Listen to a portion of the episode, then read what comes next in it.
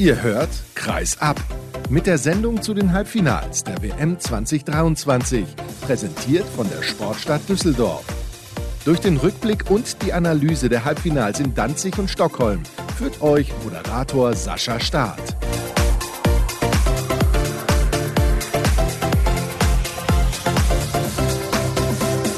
Vorletzte Ausgabe rund um die Weltmeisterschaft in Polen und in Schweden. Hallo und herzlich willkommen zu dieser Sendung von Kreisab. Ich freue mich, dass ihr eingeschaltet habt und mh, war das ein Spiel der deutschen Mannschaft. Darüber werden wir natürlich sprechen, über diese Partie gegen Ägypten. Wir sprechen auch über die beiden Halbfinals, Spanien gegen Dänemark und Frankreich gegen Schweden. Wir haben ein Endspiel, in dem die Franzosen auf den Titelverteidiger, auf den Doppeltitelverteidiger aus Dänemark treffen werden und was es da so zu erwarten gibt und wie eben diese deutsche Partie einzuordnen ist gegen Ägypten und so weiter und so fort. Das bespreche ich jetzt mit Stefan Flom. Schönen guten Tag, hallo. Grüß dich, Sascha.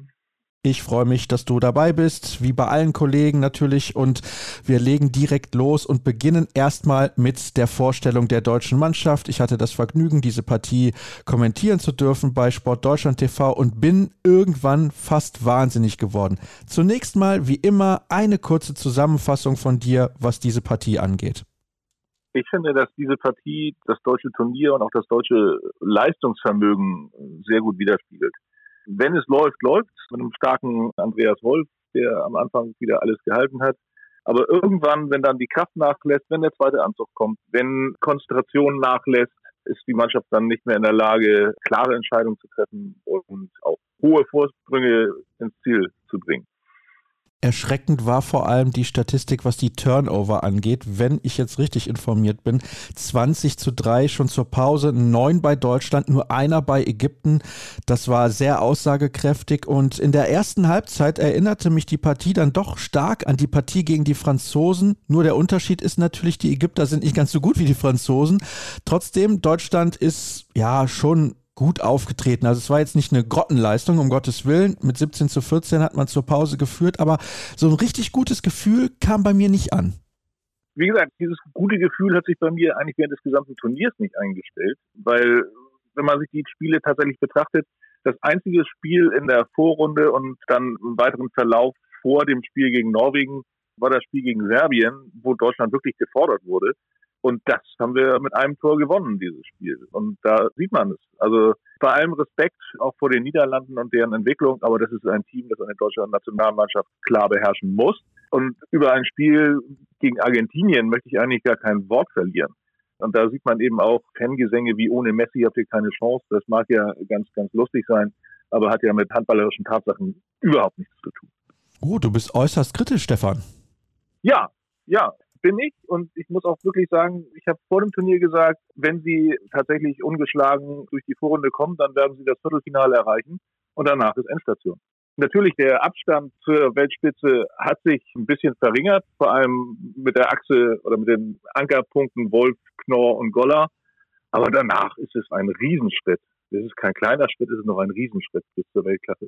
Und bis man tatsächlich wirklich davon ausgehen kann, dass man eine tatsächliche Chance auch gegen Frankreich hat und nicht nur eine Chance gegen Frankreich hat, wenn bei uns alles klappt und bei Frankreich nichts klappt.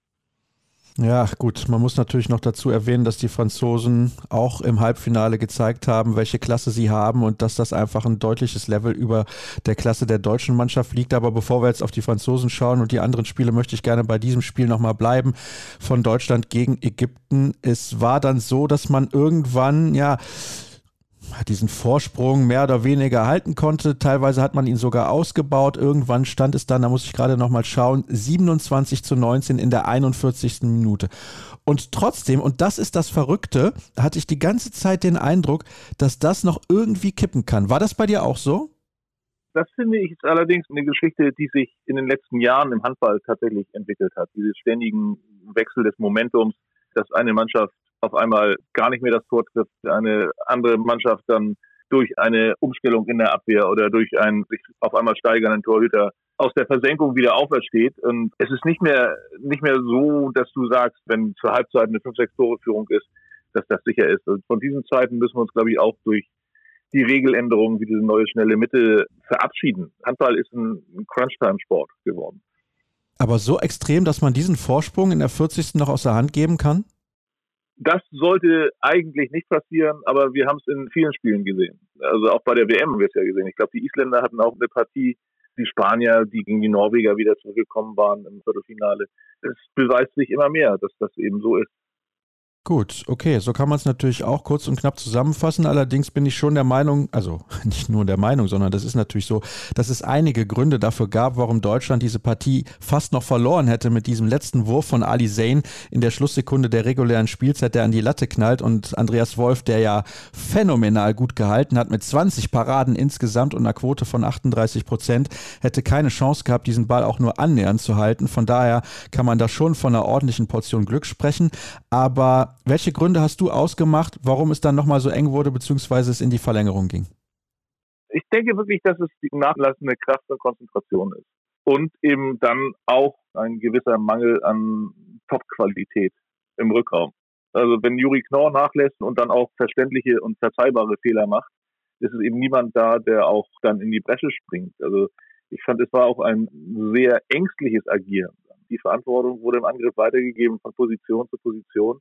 Und irgendwann ist dann der Letzte da, der irgendwie werfen muss. So, und dann passiert sowas halt. Ein bisschen sinnbildlich für mich war da Philipp Weber, der spät ins Spiel reinkam, und das fand ich, ja, sagen wir mal, etwas fragwürdig. Alfred Gieslason hat sich entschieden, ihn sozusagen fünfzig Minuten auf der Bank schmoren zu lassen, und ich habe, glaube ich, so eine Formulierung mitbekommen, Weber war der beste Parallelläufer der deutschen Mannschaft. Also in die Tiefe ist er überhaupt nicht gegangen, und er tut mir dann auch ein bisschen leid, weil wir können ihn natürlich jetzt kritisieren, aber wenn du fünfzig Minuten nicht auf der Platte stehst und auch generell nicht das Turnier spielst, was du dir selber erwartest und was andere auch von dir erwarten, und du kommst dann in so einem Spiel rein, kannst du ja eigentlich nur verlieren. Ja, natürlich. Natürlich, absolut.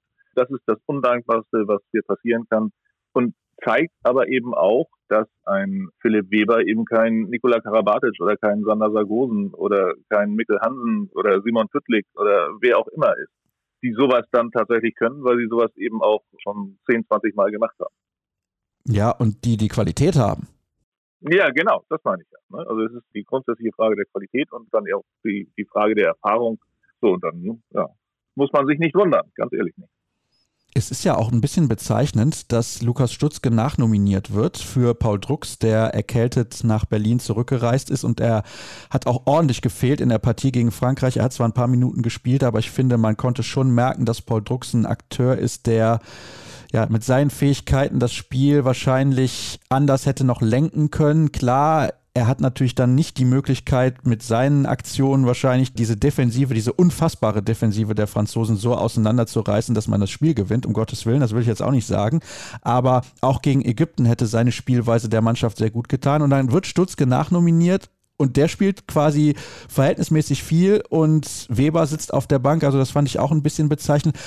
Was hat dir dann am Spiel der deutschen Mannschaft gegen Ägypten dann noch gefallen insgesamt? Denn wenn wir es mal auf den Punkt bringen wollen, zwanzig Paraden reichen nicht aus, um in der regulären Spielzeit die Partie zu gewinnen. Das ist ja auch abstrus.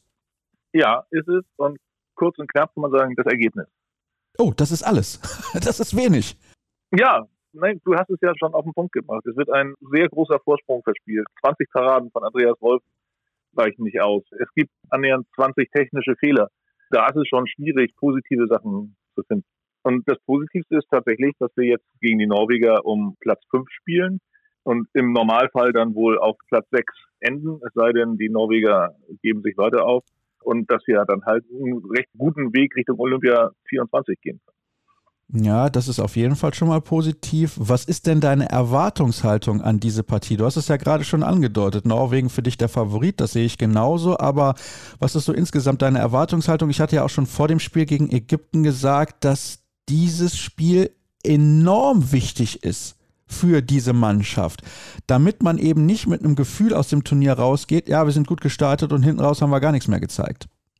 Genau, das muss das Ziel sein, alle Mittel zu mobilisieren, um den Norwegern jetzt eben auf jeden Fall einen guten Kampf zu liefern und die Chancen dann zu nutzen, wenn sie sich ergeben.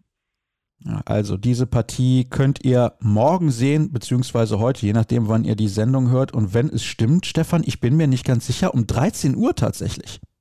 Ich bin da auch erstaunt. Ich war gestern eigentlich auch schon zu früh für das zweite Halbfinale wieder am Rechner weil ich auch dachte, das würde um zwanzig Uhr dreißig anfangen und dann fing es um einundzwanzig Uhr an und ja, ich habe keine Ahnung. Ehrlich gesagt habe ich mich damit nicht beschäftigt, wann ich denn dann morgen den Fernseher oder den Rechner einschalten muss. Ja, ich hoffe, du schaltest den Rechner an, nicht den Fernseher. Gut, wenn du mich so jetzt festnagelst, dann selbstverständlich den Rechner. Ja, sehr gut. Da freue ich mich. Dann lass uns über die beiden Halbfinalpartien sprechen, die ja auch einiges zu bieten hatten. Und tatsächlich muss ich sagen, die Partie zwischen Dänemark und Spanien, die konnte ich nur so am Rande verfolgen. Ein bisschen was habe ich mitbekommen. Aber vor allem habe ich mitbekommen, dass sich die Dänen tatsächlich schwerer getan haben, als viele das wahrscheinlich vermutet hätten. Ja, aber sie haben gegen Spanien gespielt. Und das zieht sich ja nun auch schon durch Turniere und durch Jahre, dass die Spanier immer einen Weg finden. Ja, ich weiß gar nicht, wie man, ich glaube, Andreas Wolf meinte auch, die Spanier seien das Kryptonit der deutschen Mannschaft und das scheint auf andere Mannschaften auch zuzutreffen, dass die Spanier in der Lage sind, eigentlich Stärken des Gegners zu absorbieren oder zu entfernen, aus dem Spiel zu nehmen und dann eben ihre Spielweise aufzudrücken und damit dann zum Erfolg zu kommen. Also vielleicht ist das auch mit dem Tempospieler Joan Canellas schwierig, dass man nicht weiß, wann kommt denn jetzt die Aktion. Oder man ist vorher schon eingeschlafen und dann wird man überrascht. Ja, also das ist ja nach wie vor ein Phänomen, was er zeigt. Er ist dermaßen langsam. Ich meine, er könnte auch eine Schildkröte neben ihm noch wirken wie ein Sprinter. Ja, das stimmt. Das stimmt. Und ich weiß nicht, ob du den Animationsfilm Zoomania kennst. Da gibt es eine Szene, wo die Protagonisten in ein Amt gehen und dort ein Faultier hinter dem Tresen sitzt. Ja doch, das habe ich tatsächlich schon mal gesehen, diese Szene, wo so unfassbar langsam gesprochen wird. Genau, genau. Also das sollte im Spanischen dann von Joan Canellas synchronisiert werden. Das hier, glaube ich, sehr gut. Ja, das kann ich mir auch sehr, sehr gut vorstellen. Trotzdem muss man den Hut ziehen. Die Spanier haben es durch eine starke Leistung auch wieder von Gonzalo Perez de Vargas geschafft, Dänemark so halbwegs zum Wackeln zu bringen. Denn es gab ja dann am Schluss einen sieben Meter noch von Ferran Solé, den er verworfen hat. Das wäre das vierundzwanzig fünfundzwanzig gewesen. Den hat Niklas Landin gehalten. Also das war jetzt keine klare Nummer. Nein, überhaupt nicht. Also diese Schlussphase, die war meines Erachtens unglaublich intensiv und spannend. Ich glaube, die Dänen lagen mit fünf Toren vorne, vier, fünf Tore kurz vor Schluss. Also die Partie wurde ja auch schon zugemacht. Ne? Also ich dachte, das ist jetzt durch, jetzt haben die Dänen gewonnen. Und ich habe mir gedacht, na, wart mal lieber ab, das geht schneller, als man denkt. Ne? Dann kam ein Ballverlust, glaube ich, von Mikkel Hansen, ein verworfener sieben Meter von Mikkel Hansen. Und dann halt diese sieben Meter Szene und danach, es wäre der Anschlusstreffer gewesen.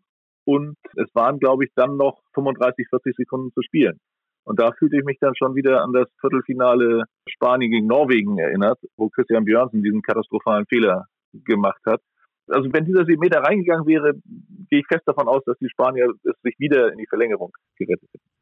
Nun ist es aber anders gekommen und ich glaube, wenn man das Turnier insgesamt betrachtet, dann steht Dänemark absolut verdient im Finale und auch die Franzosen, die mit Schweden ja gar keine Probleme hatten. Also es gab aus meiner Perspektive keine wirkliche Phase in diesem Spiel, wo man gedacht hätte, Schweden kommt ins Endspiel.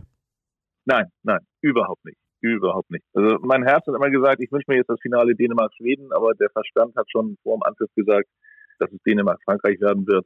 Ich glaube, der wesentliche Faktor ist eben tatsächlich gewesen, dass Jim Gudbrandsson durch seine Verletzung im Viertelfinale als Orden in der Hand bei den Schweden extrem gefehlt hat.